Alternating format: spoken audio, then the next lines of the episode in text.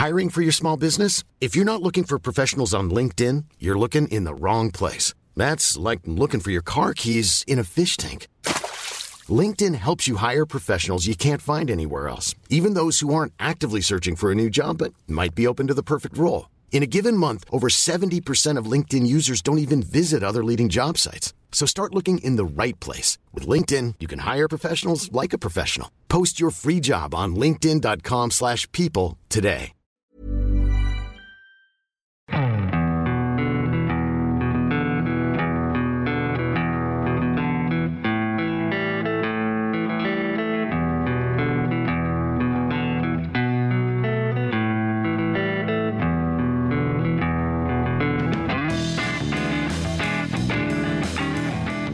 Hello and welcome to the Second Tier Podcast. I'm Ryan Dilks and I'm joined by the unblurred window in the Amsterdam booth to my blurred window.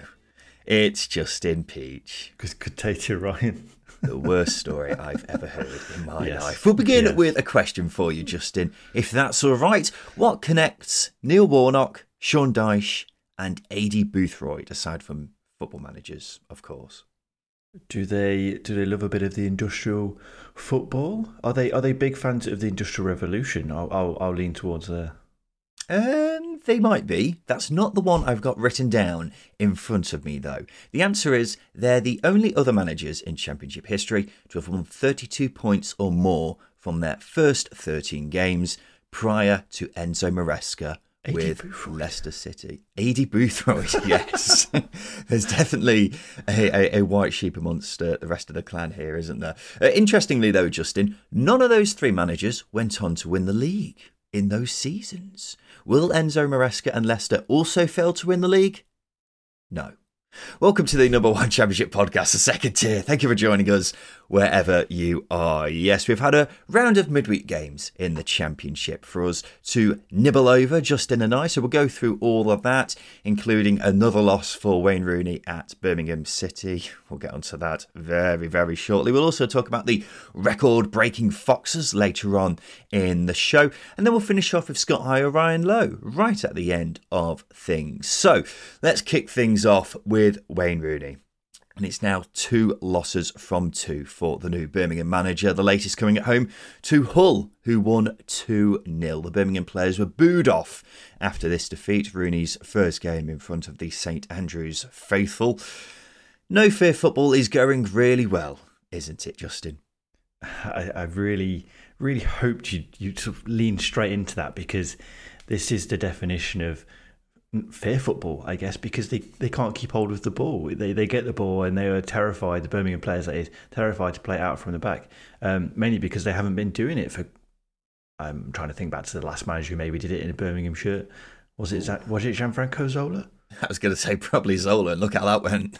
That went well. Um, this isn't a sort of a, a, an ego thing or us bigging ourselves up, but this is this is a clear factor of of Wayne Rooney not fitting a style of play that the players that he's coming to manage have been playing for several times. He's trying to change things too soon, um, and and this was a clear case. There were so many opportunities, or not opportunities, but scenarios last last night or, or, or in midweek where the Birmingham players gave the ball away from trying to play out from the back. The the first goal they gave away, Longelo, under John Eustace, Longelo would have probably put his foot on the ball and played it into the channel or played it out wide, but it was recycled back to the goalkeeper or recycled back to Delap in this case, in which he then scored.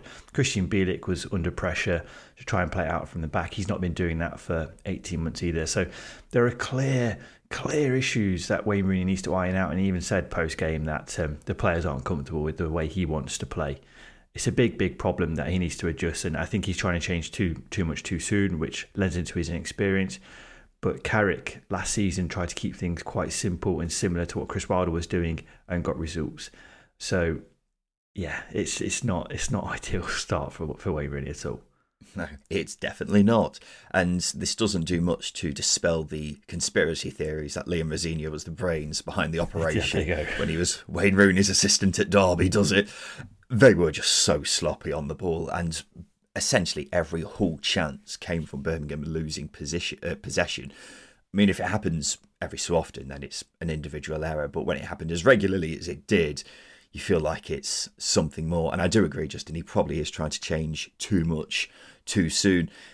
We needed a good start to prove that the owners were right in making this bold decision in sacking John Eustace, bringing in Wayne Rooney, but it, two losses in a row now.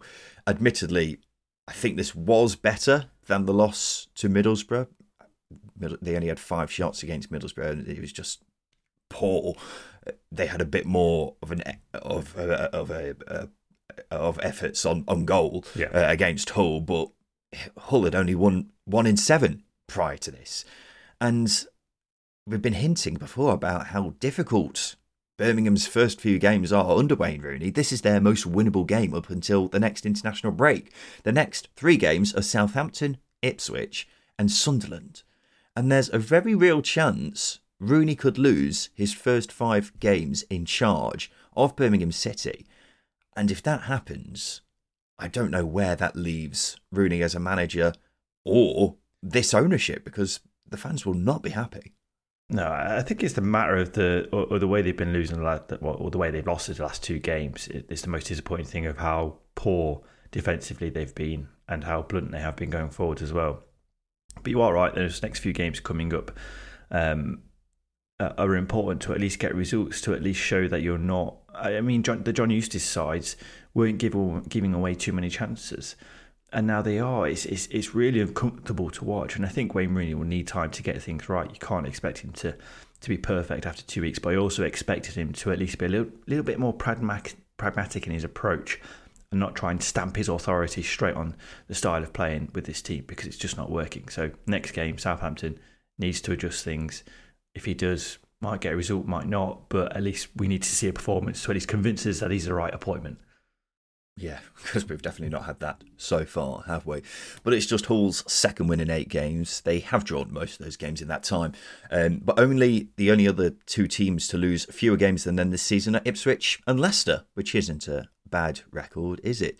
And you, of course, boldly had them in your top six at the start of the season, Justin. You must be feeling quite encouraged about them doing that after these first 13 games.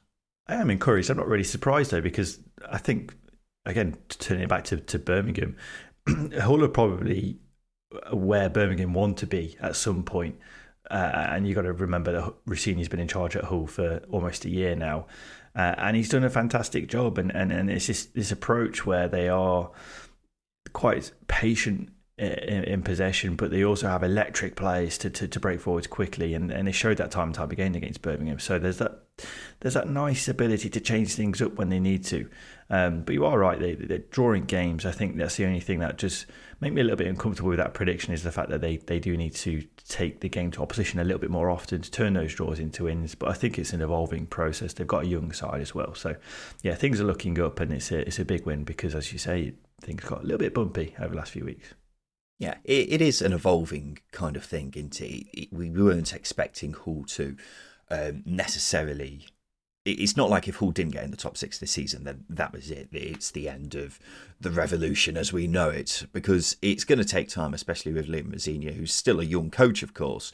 But he's just doing a sterling job, and the fact that they have drawn so many games recently obviously isn't ideal, but it shows that they're a really tough side to beat. And when only Ipswich and Leicester are the only two sides that have lost fewer games than you, that's pretty good going, really.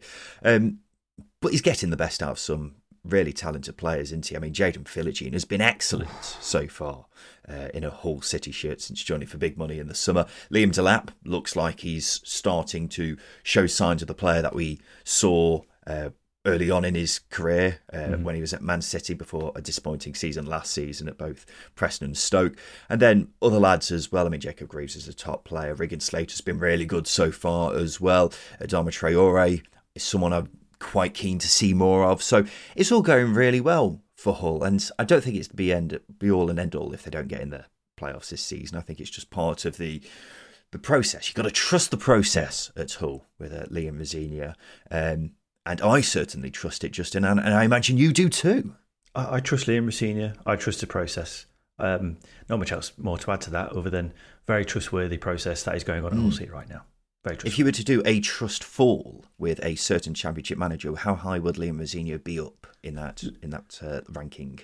Liam Rosenior would be top because Liam Rosenior would catch me and then stroke my hair afterwards and tell me nice things about myself because that's mm. the sort of man he is. It's just it. Yeah. Gareth Ainsworth, on the other hand, would drop you and apologise for it, but blame someone else. Speaking of which, goals from Brandon Thomas Asante and Grady Diangana saw West Brom beat QPR 2 0. QPR were down to 10 men for the final half hour of this one. However, they only managed one shot in the entire 90 minutes. Not one shot on target, just one attempt in general. And it continues to power the pressure on Gareth Ainsworth, with this being their fifth loss in a row.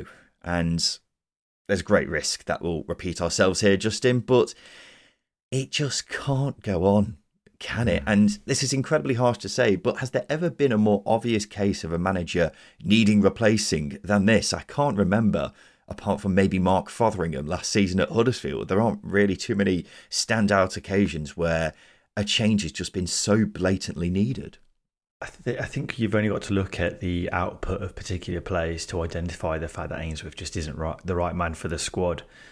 Uh, I, I, will I will die on the hill that QPR have a good enough squad to be more competitive than they are being right now because one shot on goal against a West Brom team who have been who are a good side but you at least expect a team you ex, you at least expect to lay a glove on them and they and they just they just didn't um, and you are right we we do risk repeating ourselves because things are not improving. They don't look like they're improving. And it's and it's really hard to see a way out for for QPR under Gareth Ainsworth. They need to find a solution very quickly um, and and the solution unfortunately doesn't seem like it's Gareth Ainsworth. I was thinking about it quite deeply last last night in in, in that he's a bit like a gluten free pizza, Gareth Ainsworth. He fills a certain objective, but you never choose it, do you? You never, you'll never have a gluten free pizza, will you, Ryan? Unless you're, of course, a celiac. When of, of course, but that's what I mean. It, it, fills an objective for certain people, but you'll never choose it because it, it's not very nice. And Gareth Ainsworth, are we saying Wycombe are the celiacs here? I guess so, yeah. Um, and it works for them, and it might work for another team but it's not working for this QPR side. Simple. Yeah, an interesting metaphor, but I certainly get where you're coming from. And it's that time of, again, Justin, where we have to highlight something mental that Gareth Ainsworth has said. He said in the first half, the plan was working. No. They didn't have a shot in the first half. No. Admittedly, they hadn't conceded at that point, and I assume that's what he meant. But it's painful that you got a good team with some very good creative players in it, and the game plan is simply to park the bus and eventually concede anyway because this could be it could be a lot better, couldn't it? It could be a lot better. It could be miles better. You could have a shot on target for God's sake if you've got a different manager. that's the low bar that's now been set, and and it's really hard to see Gareth Ainsworth getting or convincing anybody that he's he's going to be the right man. Unfortunately, it's just it's it's it's spiraled out of his control. It spiraled out of his control last season, um, and and and it paper uh, and certain things papered over the cracks.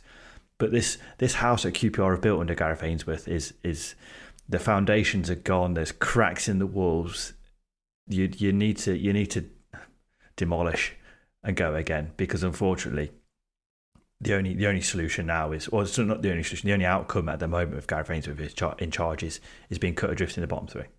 Yeah, and QPR were top of the championship this time last year. Always bears repeating. Uh, they had just beaten Wigan 2 1 at that point, and six of the 10 outfield players who started in that game are still at the club now, which shows it doesn't have to be as bad as this. Yes, a lot has changed since then, but the football can be a lot better, and then results might be a lot better. Mark Warburton, for example, just over yeah. a year and a half ago, was getting a tune out of QPR quite successfully, as was Mick Beale. And the team isn't that different, but we're just stuck with this where the plan is seemingly park the bus, try not to concede, and then hoof it up to Lyndon Dykes or into a channel somewhere. The thing is, though, the reports I'm seeing are suggesting QPR might be sticking with Gareth Ainsworth for now, which just seems to be the equivalent of drinking bleach at this point. What's that? What's that mean? Where that uh, that person sticks sticks a stick through the spokes on their bike? It's just that, isn't it? Yeah, it is. it's, it's, incredible. They're just sticking sticking sticks through their own spokes on their on their bike, um, and unfortunately, it's self sabotage because I don't I don't want to laugh at the situation, but from an outside point of view, from a neutral perspective, it's laughable that QPR see Gareth Ainsworth as the man. Um, because QPR fans are very passionate supporters and, and they've been vehemently um, speaking out on the situation. It's just a dire situation that the club find themselves in because when you're not willing to get rid of a manager who's so blatantly poor for your squad, um, yeah, you're, you're not in a good spot. No, they are definitely not. And you get the sense that there's a lack of a footballing head behind the scenes, especially now Les Ferdinand has gone, because I'm not sure Les Ferdinand, even though he got plenty of criticism from QPR fans, would have let this carry on because it's just yeah. so blatantly obvious that something needs to change. A great result for West Brom, of course. Uh, Wednesday marked the first year anniversary of Carlos Corberán as West Brom manager. So, with that being said, Justin, how would you sum up the job he's done in that time? The right direction. I think I'll say they're going in the right direction. It's been steady. There's been a yeah, a fair few speed bumps um, along the way, but that's natural. But he's had to contend with quite a lot. He's, there's been a, a, a lot of injuries, a relatively poorly balanced squad, losing key players like Dara O'Shea, for example, having to reduce the wage bill, and of course a dreadful absent owner and the threat of well, not threat, but a lot of uncertainty over the future of the football club, which is still not been resolved, by the way. But he's still been getting results and he's still kept West Brom within that top six. Of course, he took it to the last game last season, which was fantastic. And again, they're, they're hovering there or thereabouts this season. I expect him to, um, even though I think we predicted to be 15th. But again, the fact that Corberán is able to overachieve consistently is, is speaking of the the quality of the manager he is. Um, and again, I still don't think West Brom have hit hit top gear yet. Um, and I, I, I, back them to continue to tick along under the radar and head in that right direction under Corberán. I think that's a fair assessment, Justin. But I'll probably go a bit further than that. I think he's done a cracking job that's gone a bit under the radar. It's easy to forget how awful they were when Corberán mm-hmm. took over, not just under Steve Bruce, but also Valerian Ismaël. I mean, when Corberán took over, they had won just two of their first 16 games. They're in the relegation zone and ended up finishing in the top 10. And that job was probably overshadowed by the work of other managers last season, but it's still brilliant. And then this season, they're ticking along very nicely, despite, as we know, everything that's going on off the pitch and the fact that they didn't really strengthen at all in the transfer window. In fact, we ranked them as having what was it the third or fourth worst yeah. transfer window that's just because i think they did the least business out mm. of all championship clubs in the summer they lost Dara O'Shea which is obviously a huge blow didn't really replace him they brought in the likes of Josh Maja, Jeremy Sarmiento neither of whom have particularly played too much yeah. so far but they're just ticking along very nicely and they're playing very much like Corberán's Huddersfield really mm. solid defensively. They've kept six clean sheets in the last eight games, which is quite impressive. Uh, maybe not the most productive going forwards, but they've been creating enough during games. And as I say, ticking over very nicely. It wouldn't surprise me if they're in the playoff conversation come the end of the season, which I don't think I would have given them any chance of doing no. pre season. And that's ultimately down to Carlos Corberán, who is just a very good manager, doing a very good job in difficult circumstances off the pitch. Norwich 1, Middlesbrough 2. Six wins in a row now for Middlesbrough. Six! That's more consecutive wins than they managed at any point last season. I need to remind you that they finished third last season, not far from the top two. Uh, they've even overtaken Sunderland now, which seems a bit mad considering how those two started the season. Uh, but they have just been simply irresistible in recent weeks, haven't they? They've been fantastic. They've been fantastic. Carrick 2.0, is up and running, um, uh, uh, and quite rightly so. I think, believe believe it or not, I think the board uh, and Kieran Scott, whoever's making decisions at Middlesbrough, do deserve a lot of credit for sticking with Carrick. And I know it was an inconceivable um, potential decision to get rid of him, but I, I'm sure owners of past would have pulled the trigger after what was a dismal start. But looking down into the stats and looking at this game again, they really have been irresistible. And you only got to look at the volume of chances they've been creating in games. If you look at the basics, they've beaten their opponents on XG in nine games so far this season, which is which is quite um, quite impressive. And it tells you how comfortable they are and how consistent they are at getting into good goal scoring areas. And they were doing the same against Norwich, and they've been doing the same all season. They just lack that that uh, goal scoring touch. Still do a little bit, but I think it will come for, for certain players like Coburn and, and Latte Lath. But you go back to that Sheffield Wednesday game, that draw away at Hillsborough. I think that was a turning point for the team. and that's probably where the penny dropped because that's where form started to prop up, and and and now they're rolling. And we saw last season, previous history will tell us that they're very hard to stop once they get going. And I still think they've got gears to go, which is the, the frightening thing. I just hope that expectation doesn't um, doesn't go doesn't doesn't shoot up too much because I still think this team is like whole like a lot of teams still think they're evolving. Yeah, I'd agree with that, and it's going to be tricky the next few games because it's going to be a real test with them having a bit of an injury crisis. Tommy Smith's now been ruled out for the rest of the season with an Achilles injury. That's a blow considering he played so much last season. They're also missing Riley McGree, Darragh Lenihan, Marcus Forss, other players who were really important for them last season too, as well as a couple of other players. Uh, Hayden Hackney's also suspended for the weekend. So it's a real test of their depth as a squad. However, on the other hand, they've got loads of players in excellent form. Sam Greenwood, in particular, has been flying recently. And then, just in general, they've been really blowing teams away during this six game run, haven't they? It's not like they've been scraping past teams, it's been pretty comfortable. And considering they were not getting results earlier in the season but playing well, it's uh, it's quite the contrast now. So it's really exciting, and you've got to say they're looking a lot more like the promotion contenders people thought they would be this season. And I completely agree with you. Sticking with Michael Carrick, I don't think he was ever in actual danger of getting sacked, but it could have happened. And st- keeping faith with him and sticking with the idea that he's the man to take them forwards into the future. I think Middlesbrough deserve a bit of respect on that account as well. Uh, it seems like Norwich fans, though, have lost patience with David Wagner. Six losses in nine league games. And I tell you what, that good start to the season feels like a long time ago, doesn't it?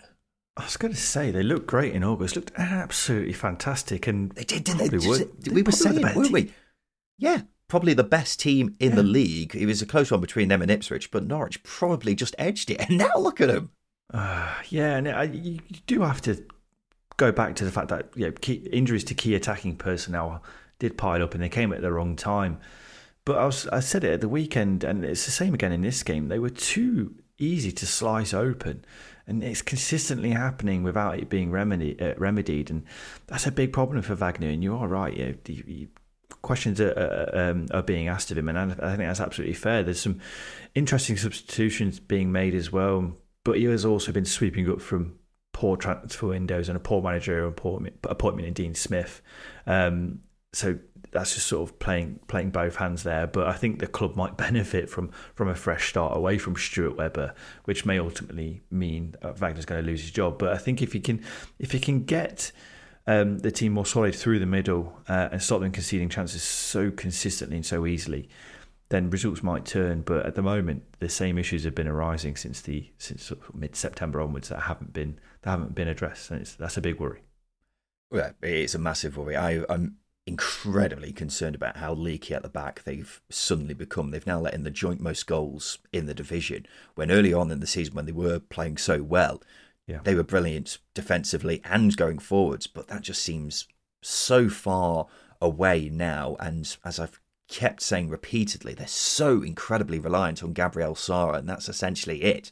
If he doesn't play well, then Norwich don't play well, and this was a good example of that one here. Um, I mean, David Wagner seemed like a strange appointment when he was made. It seemed like the sporting director, Stuart Webber, was picking the easy option and giving his old mate the job.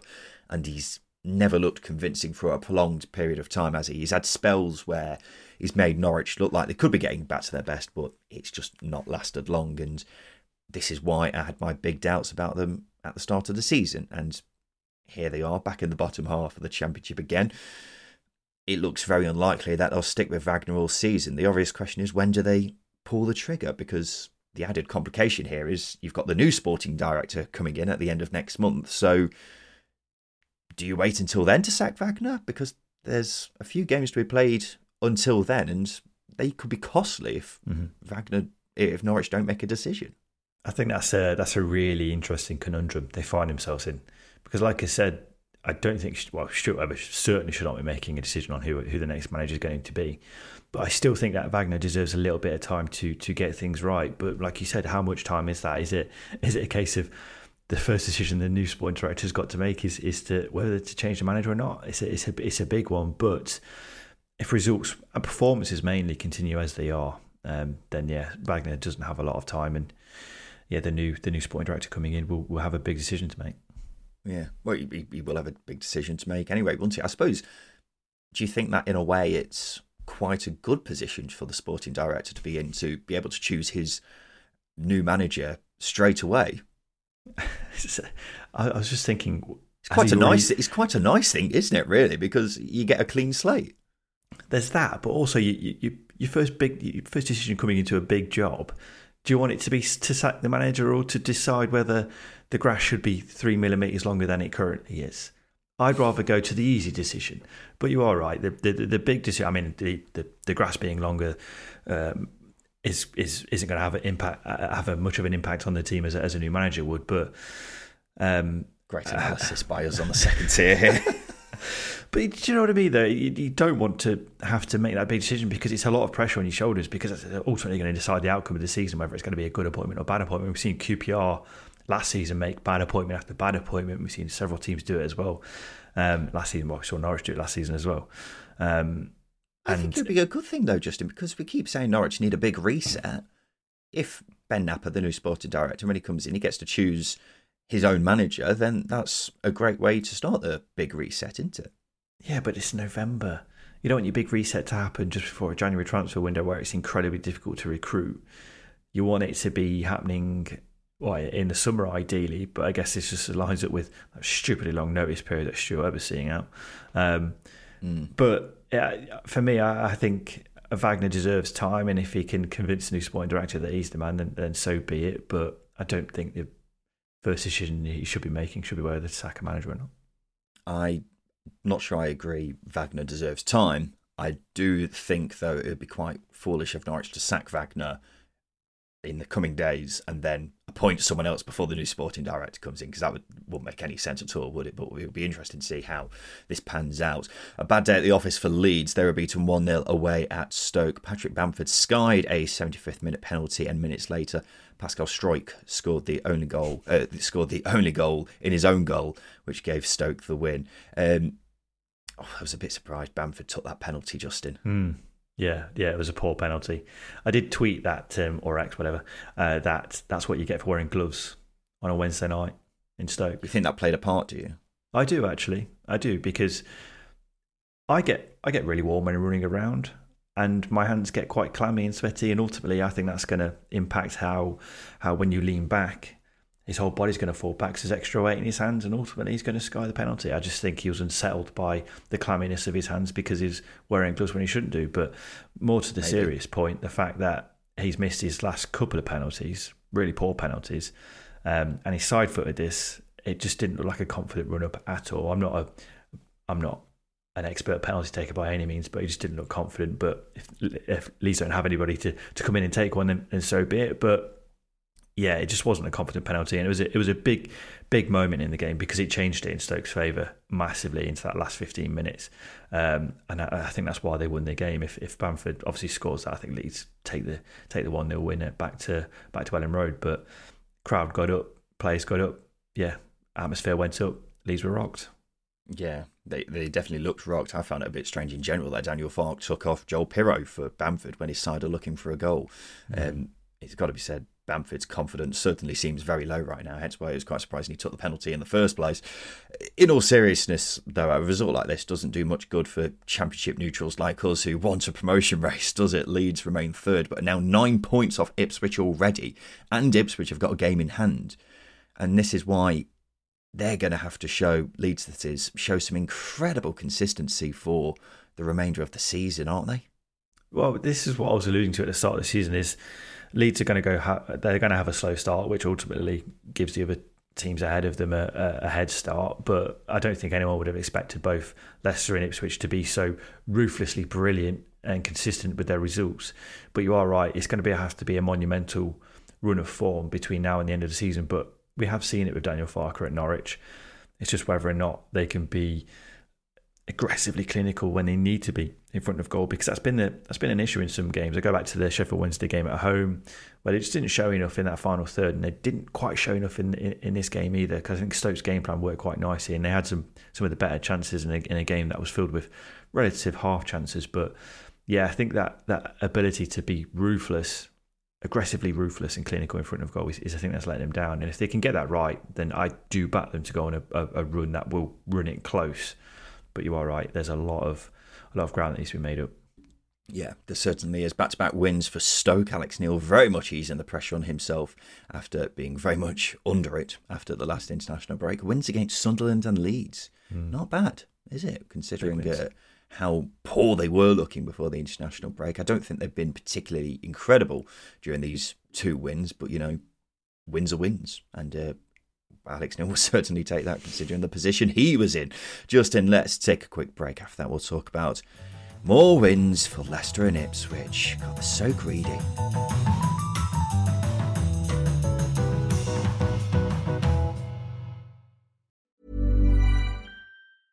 When you're ready to pop the question, the last thing you want to do is second guess the ring. At Bluenile.com, you can design a one of a kind ring with the ease and convenience of shopping online. Choose your diamond and setting. When you find the one, you'll get it delivered right to your door. Go to Bluenile.com and use promo code LISTEN to get $50 off your purchase of $500 or more. That's code LISTEN at Bluenile.com for $50 off your purchase.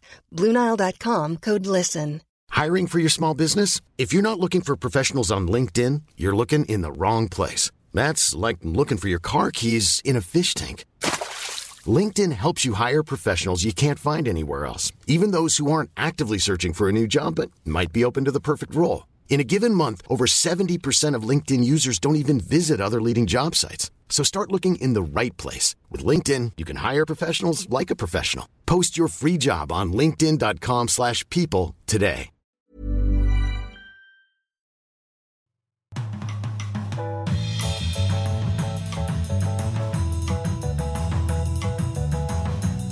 Welcome back to the second tier podcast. And Leicester City won again. A James Justin goal saw them beat Sunderland 1 0. It's all getting a bit boring now, isn't it? They've become the first hmm. championship side ever to win 12 of their first 13 games. They're just ridiculously good, aren't they? Top of the league, and you'll do well to find many sane championship fans who don't think they'll go on to get promoted as things stand. Here's a question for you, Justin. Of course, they have been simply irresistible so far. I don't think anyone's denying that. But if you had to pick the biggest weakness in this Leicester team, what would it be? You're asking me to find faults in a in a faultless team. It's Essentially, yes. Incredible. Right. Let me let me dig deep. Tea person putting the tea and coffee together might make a weak tea and coffee. That will ultimately damage morale. Nothing like a mm. bad cup of tea or coffee sets me up for a for a bad day. Um, maybe if I look at the numbers, they could take the first first 30 minutes of games a bit more seriously as the last 30 minutes. Just looking at the, the, the percentage of goals, 26% of goals scored in the first 30 compared to 56% in the last 30. Maybe make it easier for themselves by coming out of the traps early and, and getting an early goal.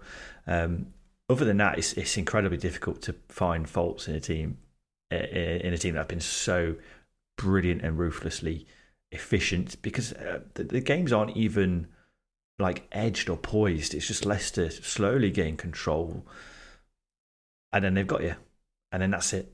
The game's away from you. You've lost. Sorry. See you. Simple. That is it, isn't it? And you talk about the first, you know, thirty minutes or so. It's kind of like a cat when it finds a bird in the garden. It's just like pouring around with it and uh, just teasing it before eventually killing it. It? Wow. Uh, and you're just scraping the barrel when it comes to weaknesses with this team. Of course, the issue that we kept flagging up at the start of the season was that they weren't playing too well but still winning and now they are playing well and mm. have just seemingly been getting better and better and that's scary that they've been doing that despite winning 12 of their first 13 I, mm-hmm. I thought maybe up front they could be better because I don't think Vardy or Iheanacho have been amazing so far. But having said that, they've scored a combined nine goals, which is as many as QPR have scored this season. so, I mean, Enzo Maresca, if you asked him what weakness they've got, he'd probably say not having a left footed player at left back. But since Callum Doyle got injured, they've played five games, won all five, with an aggregate score of 13 2. So clearly not affected them that much. Um, so what's the biggest weakness? There isn't one, really, is there? That's the lesson here. You'd have thought something must crop up as the season goes on, but it's difficult to see anything that could possibly derail them as things stand. the only thing I can maybe see derailing uh, Leicester being derailed is is is a mass injury crisis or a mass. Um, Justin, even I don't think even that will affect them because they've got so much squad depth. You look at some of the players who haven't started as many games. I mean, Hamza Choudhury is a quality player, I think, who should, would be getting into just about every other team in the championship, but has Yeah. not really featured so far. He's just one player I'm picking out off the top of my head. You could go through plenty more. It's just the ridiculous amount of squad depth as well. So anything, anything, come on, give us something, Leicester. a dodgy a dodgy lasagna on a Friday night before a game. Maybe. But that would just be one game, Justin. Hmm. Or maybe a couple Yeah. of games. Food poisoning is a, a vicious beast, isn't it? But I think a, a, aside from a mass injury crisis or a dodgy lasagna, I can't really see anything stopping Leicester as things Yeah. stand. The only way to beat Leicester is to hope there's a dodgy lasagna. It's to spike up. their food. That's it. That's your best tactic, lads. Go on. I was having a look at their fixtures. They have still not played any of the bottom three either, which is pretty insane, isn't it? Having said that, they've still not. Go on. I was going to say the championship gods rubbing their hands here. Oh yeah. If there was ever going to be a proper championship shithousing, then it could be in a, one of those games. Having said that, they've still not played Leeds at Ipswich yet. Leicester v Ipswich on the Boxing Day. Oh, juicy. Having said that, that is still quite far away. So yeah, it could still be quite a while until we see Leicester drop any points. Uh, speaking of which, a Nathan Broadhead goal saw Ipswich continue their remarkable start. They won 1 0 away at Bristol City. They remain second, five points off Leicester with a game in hand. Le- uh, Ipswich are the first promoted side in any English League division to win 10 of their opening 12 league games. The Ipswich is going up tractor. Isn't slowing down, Justin, mate. You've reluctantly got on board, but unfortunately for you, it's getting too fast for you now to even consider getting off. Yeah, I'd be uh, I'd be at risk of serious harm, if, uh, wouldn't I, if I if I jumped off now? So yeah, no no um, no no choice other than to, to stay on it. And to be honest with you, games like this do remind you that Ipswich are a good side because they had to grind it out at times. You only got to and you need you need that element of luck as well. You only got to look at the Harry Cornick shot which dribbled across the line, and it was a great goal line clearance. Um, I can't remember who it was from who, who cleared it off the line, but it was you know you you're a divot away from conceding an equaliser. But good teams have that on their sides, and and and, and ultimately they did. And I know Bristol City did create some. Yeah, some decent opportunities, but it's which were just really good. The way they moved the ball, the way they're in, you know, in, intertwined with each other in terms of the passing sequences. It's all there on a plate, and they are a good side. They're not they're not winning by fluke. They're winning by being a very incredibly well drilled out uh, outfit, and that's credit to to Kieran McKenna again. Yeah, yeah. I mean, how often do we have to praise the job Mm-hmm. that Kieran McKenna's doing? It's just ridiculous, isn't it? And you're right. I, I think Leicester have kind of been blowing teams away recently, and Ipswich have not had too many games in my mind where they have blown teams away, but it's just efficiently, you know, grinding teams down, isn't it? And um, what you'll often find in games is they'll just limit opposition teams to enough uh, to a minuscule amount of chances, and then just create enough chances up the other end to get them past the opposition, and that's all they ultimately have to do. Um, and they're playing some beautiful football along the way. Let's not um, take that away from them, but it's it doesn't look like it's showing any signs of stopping. And going on back to what you were saying, you make your own luck at the end of the day, don't Yeah. you? I mean, Gareth Ainsworth will do all he can to moan about referees, but as I say, you make your own look, and if you give the referee the opportunity to, you know, give a decision against you, then it's going to cost you. Quick question: Go on, Are you are you more impressed with Kieran McKenna's job or Enzo Maresca's job? Kieran McKenna's, without doubt. Easy. Yeah. Any, any reason why? Well, look at the players. Simple as that. Uh, Leicester have got probably, well, we're definitely one of the strongest squads we've ever seen at this level, isn't it? Yeah. I think I, I don't want to take anything away from Enzo because, of course, he's doing a fantastic job. It's a lot easier said than done, you know, turning this Leicester team into the ruthless machine that it's been. But Kieran McKenna has simply got Ipswich, a newly promoted side, as one of the best teams in the division, one of the best teams we've actually ever seen in at this level after 12 games, and playing as well as this. And the number of players he's got playing above their level is just insane. I mean, I keep going back to Massimo Luongo, who was a free agent back in January when Ipswich signed him up, having been signed up for Middlesbrough for a, couple of months, he? And then mm-hmm. being you know thrown out with the garbage, um, and now he's turned him into one of the best midfielders in the division this season. He's a he's the obvious example there, but the likes of Nathan Broadhead, Conor Chaplin, I mean, go through the whole squad basically, and everyone's just playing above their level, and that's why the job that he's been doing. Not on a massive budget by championship standards either, is just so remarkable. And that's why I'll continue to praise him and bow down to him in my little shrine in the back of the room as much as I can, Justin. That's the wrong. Do you agree? Do you agree? Do you think? I, I do agree. I do agree. Yeah, yeah. Again, it's not a slight on Maresca, but the fact that McKenna's got a smaller budget, they've just come up from League One, and you're quite right. He's got players playing way above their level, and they're keeping they're keeping stride with Leicester. Although I don't think it will be close come the end of the season, within five points and a game in hand, it's quite an incredible, incredible um, yeah outcome at the moment for for Ipswich. Yeah, Kieran McKenna. Yeah, deserves a lot of praise, and yeah, certainly, certainly more not yeah, certainly more impressed with him than than Amoresco. But again, you've only got to look at the squad's finances, etc., to to make that judgment. Yeah, yeah, and I mean, I'm not sure I necessarily agree with you on how close it will be at the end of the season because I can, as things stand, I could quite easily see Leicester breaking the points record. That's a discussion for another day. But the way things are going, it's uh, it's getting that way, isn't it? But I don't think I don't think Ipswich will be you know, miles off. It's um, it's just about how much they have a dip at some point this season, which I think will happen, but I don't think it's going to be a massive drop off, I've got to say. A bit of an eye catching result Huddersfield nil, Cardiff 4. This comes just after I said Huddersfield were proving to be a difficult team to beat at the weekend. Uh, but a great result for Cardiff, their first win in four. What a free kick by Perry Ng. And he's someone who's had a cracking start to the season, isn't he?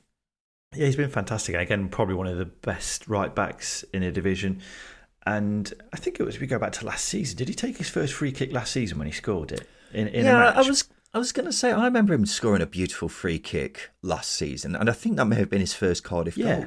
But I vaguely remember the story behind it. He just was staying behind to take some set pieces and found it was good. It I might be wrong, but I remember the story being quite nonchalant and him being quite nonchalant about it. And now, now he's pulling off these absolute worldies while being a cracking defender at the same time. What an asset! I can't think of too many defenders who, or too many fullbacks who were incredible at free kicks, and also yeah, also a fullback Roberto Carlos springs to mind, but.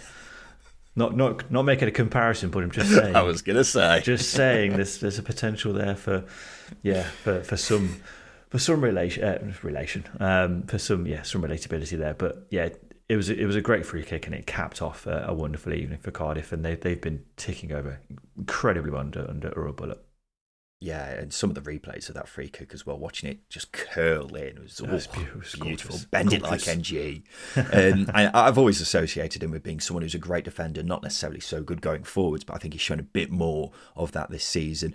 Um, and he's been excellent so far for Cardiff. I think Erol Bulut has taken his game to a new level. It's great to see. I think Bulut's actually done that with a couple of players. I mean, I don't know how good Dimitri Goutas was prior to this season. Cool hero status now. Well, he's been excellent so far. He really yeah. has. So yeah, it's uh, Bulut is certainly doing a great job. I don't think there's any denying that.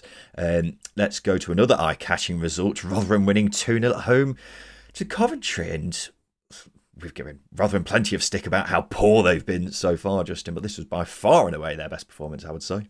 Best performance, best performance going forward by miles. They look so threatening. They asked so many questions of Ben Wilson. They took their goals really well. That Rathbone goal was was oh, yeah. brilliant. Yeah. Again, you just love a drive and you hit it into the ground and it comes back up.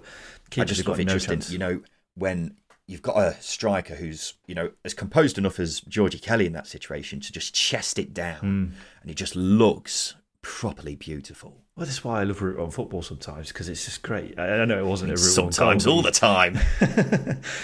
got a got a sick got a sick love for it. Um, but they, they they were fantastic and they kept a clean sheet in the process. And I know Johansson had to make a few saves, but it was a it was an open game that could have got out of Rotherham's control.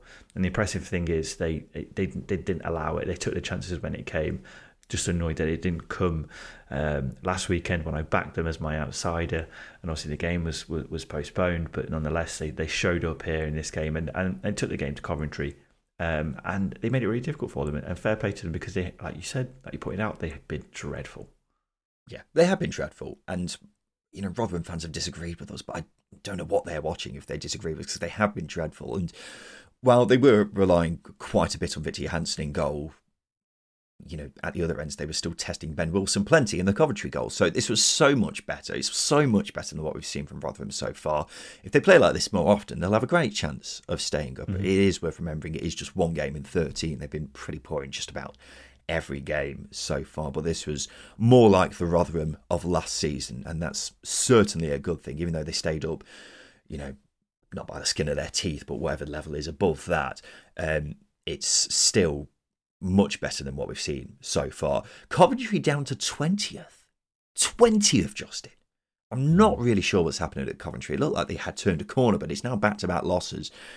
Really not going well at all, despite spending heavily in the summer. We'll have more of a, ch- a, chat about that at the weekend, I imagine. Plymouth got back to winning ways by beating Sheffield Wednesday 3 0. Their first win in five. They had dropped down to 21st after the weekend's games, but I just don't see them being in trouble at all, Justin. I, when I saw them in 21st at the weekend, I was thinking that's a false position. Is 18th in the table a bit more like it? I'm not too sure, but definitely not that low. No, no. The, the, the, well, I, I, would back them to be fine. I don't want to don't want to throw too much weight behind it just yet. But there are certainly three worse teams than them. But I do expect them to rise at the table as well because they've got so much talent going forwards. Um, you've only got to look at the goals that they scored. Morgan, which is Whittaker's, Morgan Whittaker's goal, the way he took it, the way it uh, opened up Sheffield Wednesday defence was, was quality. Ryan Hardie as well, his finish was fantastic, and the free kick um, that he scored as well. There's a lot of quality in the team, and I, I don't think you can really uh, discount that from from games going forwards. Yes, they're going to be blown away sometimes, but they're a new side, new young side that haven't invested heavily. They've invested heavily for them, but they haven't invested heavily in the grand scheme of the, the, the division. Um, so I think again they're still they're going to go through the motions. They're going to keep going through the motions, but as long as they're above twenty first, twenty yeah, twenty first, twenty first. Yeah, you've got it. Yeah. How does the championship work? Uh, as long as they're above that bottom three, come the end of the season, they won't care. Uh, but they'll still they'll get results along the way and and entertain doing it, and that's all you can ask. Yeah, I, I don't think they will care if they literally just stay up twenty first by goal difference come the end of the season. But I just think I just think they're so much better than that. Going forwards, they are one of the best teams in the division, I think. Uh, it's just how leaky they've been at the back, and their away form's been a big problem as well. Uh, but considering it's Steven Schumacher, who is a manager I rate quite highly, I like to think they will tighten up as the season goes on. And, you know, I wouldn't be surprised if they were to finish mid table nowhere near the relegation zone, because I just think, in terms of the talent they've got, there's a lot there to like with Plymouth. Mm. Um, and maybe the January transfer window might be a big thing for them as well, considering their recruitment is so spot on. So, yeah, I, with regards to them being three worse teams than them, I don't think there's any doubt about that. I think there's more than three teams worse than them. Um, it's just going to be interesting to see how things tick along and whether they do tighten up at the back and can have a bit of a, you know, quite a standout season yeah. in the grand scheme of things. Wednesday stuck on three points, continue to break records for the poorest start ever at this level after so many games.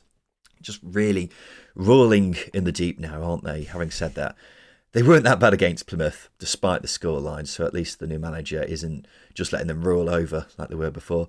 Um, Blackburn have made it three wins in a row after coming from a goal down to beat Millwall 2 1. What a goal by Callum Brittain, his first goal for Blackburn too. Doesn't score many, but that was a beautiful. that was a proper beautiful finish. Blackburn aside to keep an eye on. I reckon they've been great going forwards, but conceded too many at the, at the other ends, kind of like Plymouth actually. If they could just tighten up, could go one step further than last season. They've kind of got to channel what they were defensively last season while also maintaining how good they've been going mm-hmm. forwards this season. Haven't they? It's a fine balance that uh, Johansson um, has to Thomas uh, Johansson Jon Dahl Tomasson, sorry. Um, it's because we were talking about Viktor Johansson a second ago. Uh, Jon Dahl Tomasson has to balance there, isn't it? Uh, Watford won away for the first time in nine months. They beat Swansea 1 0 thanks to a beauty from Ken Sema. Swansea did have a goal disallowed here for something. I've watched it several times. I have no idea what it was for just and then Watford went up the other end and scored but without a doubt a huge win for the Hornets and Valérien Ismaël considering he was under a bit of pressure. And a 96th minute equaliser from Southampton saw them draw 2-2 away at Preston. Their goalkeeper Gavin Bazunu celebrated it. And I thought we had one of the most beautiful things in football, Justin. A goalkeeper scoring a goal, but unfortunately it was an own goal, beautifully, uh, brutally snatched away from us by Ched Evans, although some people are saying Brad Potts. It was a Preston player, whatever the case. A great goal by Kyle Walker Peters as well, by the mm-hmm. way. That was uh, that was uh, really special. Let's have a look ahead to the weekend. So, in each midweek episode of the second tier, Just and I will each pick a banker, a team we think is guaranteed to win this coming weekend, as well as an outsider. So, someone we think is going, is going to win, but is bigger odds with the bookies than their opponents. We're tracking how we do as the season goes on. It's one point for a correct banker, two points for an outsider. Whoever loses has to do a forfeit, which will be a coach trip from Sunderland to Plymouth and back for Justin Peach, and a CrossFit workout for myself and I'm very unfit. The current scores are 12 9 to myself, no change in the scores, which is in large part down to the Rotherham v Ipswich game being postponed. And I think we'll just add on that score when that game is replayed. Just is that fair? It's fair, but for example, Rotherham, you know, they might have an injury crisis. This this is the whole thing about games being postponed. That's the whole what thing, Justin, but you know, but yeah, it's okay, football. Fair enough. Sympathy. It's, Great. It's, it's football. You. It's football, isn't it? I think that game has been replayed on the eighth, so not that far away. All I'm saying, I just just hope you don't pick a ground that is next to a river when it's rainy season. It's not something I considered. I'll uh, I'll remember that in the future. Uh, or just don't pick Rotherham because Rotherham. if there's ever a game that's waterlogged, it always seems to be Rotherham at the Championship, doesn't it? Anyway, just to watch your banker. I've gone with Leeds to, to win at home to Huddersfield. A little bit more confident uh, in this one after Huddersfield's dismal showing against Cardiff midweek, but that does come with a warning. Does it? You know, teams don't really like to repeat themselves. But you're looking at Leeds' home form as well. Home form, won the last three at home. Look incredibly healthy going forwards in terms of squad balance. I know they lost against Stoke, but they were a penalty away from, from my, in my opinion, picking up the three points. And I just think that that that competition that's coming in is that final third is going to make more things more uh, fierce and ultimately get a lot more out of them. And as I say, Huddersfield are going to be smarting after the win, which might make it a little bit more difficult. It's a derby as well, which makes it a little bit more difficult. But Leeds' home form, got to back them. Form goes out the window in a derby. Oh That's God. all I'm going to say. Uh, my banker is Leicester to win away at QPR on Saturday. Don't need to explain this one to our Leicester excellent and QPR are shite. Be a massive turn for the Bucks if we see anything else here. My outsider is Bristol City to win away at Cardiff in the Severnside derby. I've gone for this one because it is a derby and it just tends to come down to whoever wants it the most. Having said that, there is a bit of logic to this. Bristol City have a good recent record at Cardiff in this fixture. Why are you laughing? You're just throwing cliches around. Get out of cliches. here. Um, as I was saying, Bristol City have a good recent record at Cardiff in this fixture. They've won three of the last four derbies there, so I'll go for a Bristol City victory. And you're outsider, Justin? I've gone with Swansea to win away at Blackburn. It's quite a risk because Blackburn are picked up in form, but Swansea were unbeaten in the last three away games and won the last two. Michael Duff, despite losing to Leicester last weekend, they have still looked good. And the energy side of things for me is is is a big factor, and I think they're gonna they're gonna run try and run Blackburn into the ground and probably come away with a clean sheet. Uh, it's a big big draw that I don't need to really really throw in there. I think Blackburn may have lost Dom Hyam to injury that could potentially swing things in Swansea's favour as well. Swansea lost back to back games, but he's still back in it, ladies and gentlemen. Now it's time for this. Scott High or Ryan Lowe? Best. He's fucking shit, mate. Yes, it's time for Scott High or Ryan Lowe. This is the game where we have to rank four things from highest to lowest. It is as simple as that. There's three questions, and this week Justin is providing the questions for me. So, what have you got for me, Justin? Peach, you bastard. The first question I want you to rank these sides for highest possession so far this season QPR, Preston, Millwall, Rotherham a, a load of teams who do not like possession. uh, do, do, do, do. I'll go. I reckon Millwall will be top of that. It's between Millwall and Preston, I think. Millwall, Preston, QPR, Rotherham. Balls, he's done it. That's yeah. Have I? Oh, yeah, you've done it. I was close. hoping. I think you, you separate the two of them because it, was between Millwall and Preston for the top, and then uh, QPR Rotherham for the bottom. I wasn't too sure, but just managed to get my ducks in a row. It's close. It is a close one. Millwall have got 43%, and to put that into perspective, Rotherham got 34%. My God. no football They average a third of possession in games. That is outrageous, isn't it? Yes, it's not ideal. Not ideal. Would you want the second question? You're on a roll, so why not? Let's get straight into it. I would love to. Want you to rank these sides in order of their biggest away following. It's total away attendance, by the way. So, they're a cumulative This away season? attendance so far Okay. this season. Yes, not Right. all time. I don't have those numbers. Leicester, Leeds, Birmingham, Watford. Leicester, Leeds, Birmingham, Watford. Okay, well, Leeds always travel well, don't they? As they like to tell people all the time. Um, I'll go. So I'm just looking at the away table now. and Blackburn have played a game more than Leicester. Blackburn. Yeah. I didn't say Blackburn. Birmingham. Oh, sorry. Um, I don't know where I got Blackburn from. Uh, where You're cheating and doing it badly. Why, I'm using logic. No, just So, logic in your brain, not on the computer. Birmingham tend to travel well as well. Um, but will Leicester have? I think I think Leicester will be above Birmingham. So I'll go. your- what's your list? I'll go Leeds, Leicester, Birmingham, Watford, and I reckon if one's going to do me there, it's going to be Birmingham and Leicester. This is going to surprise you, but you you're terribly wrong here. Am I? terribly wrong. Wow, all out of place. Watford are top with twenty five thousand so far. Then Huh? Leeds with twenty four thousand. Yeah, I mean, that with no 20 disrespect to Watford, but what the fuck?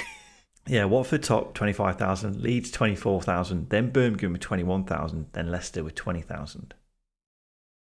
Now there are so many Okay, then. variables you've got to think of. It's the amount of away games they've played, the distances they've had to travel, etc. Well, I'm just looking at it now. They've travelled to Cardiff, Swansea, Sunderland, and Leeds. It's quite quite, It's quite big away far. days. Yeah, fair enough. That doesn't make any sense to me. All right, then, fair enough. Um, I'll st- I don't think I would have ever got that because I would have never put Watford anywhere other than bottom in that. Um, final one then, just. I want you to give me the most popular zoos in the UK. Oh, go on then. Based on I on like a good zoo. no, you do. That's why I picked this one: Edinburgh Zoo, Twycross Zoo, West Midlands Safari Park, and Colchester Zoo. Ooh. Now you've got to kind of keep in mind here the uh, distance of respective other zoos. Um, so with that being said, I'm not sure there's many near Colchester. So that might be quite high. West Midlands Safari Park is packed all the time. I've been there a few times, and every time I've been there, it is packed. Um, Edinburgh Zoo, I I think Edinburgh Zoo might be top because is that the biggest zoo? I'm not sure. Never been, so I, I, I wouldn't No. know. Um, I'd go Edinburgh Zoo top. You said Twycross, didn't you? I did. Twycross is tiny, uh, so I won't put that very high. I'd go Edinburgh, West Mids, Colchester, Twycross. You only got one in there. I'd have I'd have stuck with your logic because that's actually really good logic that you went with. Colchester Zoo is top. Is it? I, do, uh, I don't know if there are any other zoos around it, but I imagine it's quite isolated. It's very good, very good Mm. logic. West Midlands Safari Park is then second. It's very popular, I imagine, because you just drive in with your cars. It's dead easy. Edinburgh Zoo is third, and then Twycross Zoo is last, which I thought that surprised me because they've got elephants at Twycross Zoo. I've not been to a zoo in years. I don't know what goes on in these things. No, Twycross is quite small in comparison to other zoos. I didn't know any, I didn't know enough about Edinburgh Zoo. Unfortunately, I don't know how big it is. For some reason, I had it in my head that it might be the biggest, um, but it's clearly not. Um, so there you go. However, I don't know how many zoos are in Scotland. So there's plenty of you know variables you've got to consider here. But ultimately, I failed.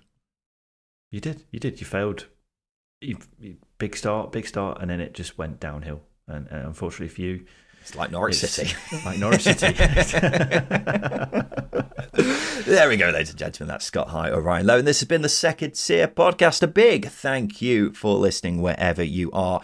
And if you wouldn't mind, just a, just a quick one between you and me, listener, if you wouldn't mind giving us a five star review, it goes a long way to helping us grow as a podcast. It only takes a second of your time and helps us go a long way to growing as a podcast. So if you wouldn't mind just doing that, on, please do it for me. Um, or do it for Justin if you don't like. Do it. This has been the Second Tier Podcast. We'll be back again on Sunday for a review of all the weekend games in the Championship. We so bloody look forward to seeing you then. This has been the Second Tier Podcast. I've been Ryan Dilks. I've be Justin Peach. And a gigantic thank you for listening.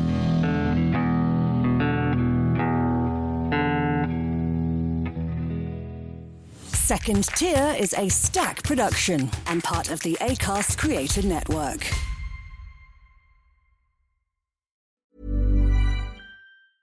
Mom deserves the best, and there's no better place to shop for Mother's Day than Whole Foods Market. They're your destination for unbeatable savings, from premium gifts to show-stopping flowers and irresistible desserts. Start by saving 33% with Prime on all body care and candles. Then get a 15-stem bunch of tulips for just $9.99 each with Prime. Round out Mom's menu with festive rosé, irresistible berry chantilly cake, and more special treats. Come celebrate Mother's Day at Whole Foods Market.